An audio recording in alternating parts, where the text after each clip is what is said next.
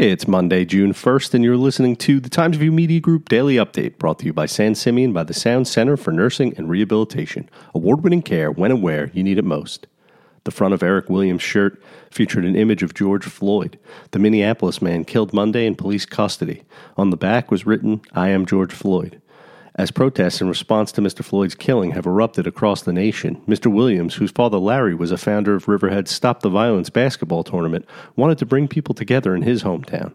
As images of fires and violent interactions between protesters and police filled TV screens at night, his hope was to let people speak and share what's on their mind in a peaceful setting. Mr. Williams organized a gathering Sunday afternoon at Stotzky Park, which drew more than 100 people, including some elected officials such as Councilwomen Catherine Kent and Jodi Giglio, and Councilman Frank Beyrodt. Ms. Kent and former Supervisor Laura Jens-Smith, who's running for state assembly, spoke to the group. No police officers were present, only a few private security guards. A separate march, organized by a pair of Riverhead teens, drew even more people to downtown just as Mr. Williams' event ended. Protesters marched from the riverfront to Riverhead Town Hall, chanting, No justice, no peace. Riverhead police blocked traffic to allow the protesters to safely march, and there was largely little interaction. The largest group of officers remained in front of the nearby police station when the group reached Town Hall. Some were outfitted in riot gear in case tensions escalated. It was never needed. Residents in the main Bayview area of Southold are getting their beach back, and about a dozen of them showed up at a press conference Saturday to tell public officials they hope it stays that way. Suffolk County legislator Al Krupski was joined by county park staff and representatives of Southold Town, including Supervisor Scott Russell, to announce that new signage Gate policies and contracted security guards will help control issues of out of town residents crowding the beach and leaving their waste behind. Southold Police Chief Martin Flatley said on a typical weekend in the past two months, up to 200 non residents crowd the beach in a single day, some even setting up camp overnight.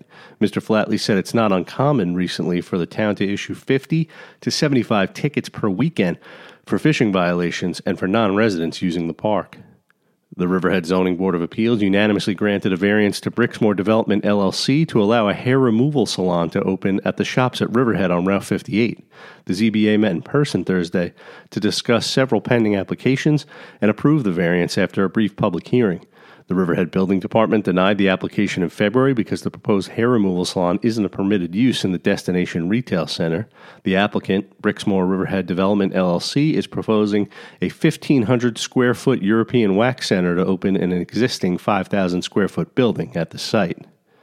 Lights in theaters from Broadway to community playhouses on the East End have remained dark amid the coronavirus pandemic. On the North Fork, the health crisis has canceled spring and summer productions at the North Fork Community Theater, as well as the annual Northeast Stage Shakespeare in the Park production in Greenport. As a result, the 12th annual NFCT Gala, appropriately themed we, As We Stumble Along, will be held virtually June 12th. The event will feature both live streamed and recorded performances from NFCT members, as well as Broadway actors Rob Bartlett, Jim Borstelmann, and working actor Tom Ashton, who himself is a NFCT Youth on Stage alumni. Expect mostly sunny skies today with increasing clouds and a high near 67 degrees, according to the National Weather Service. Low night will be around 50. I'm Grant Parpan, and that's our update for Monday. Check back for more news throughout the day. Once again, today's report was brought to you by San Simeon by the Sound Center for Nursing and Rehabilitation. Award winning care when and where you need it most.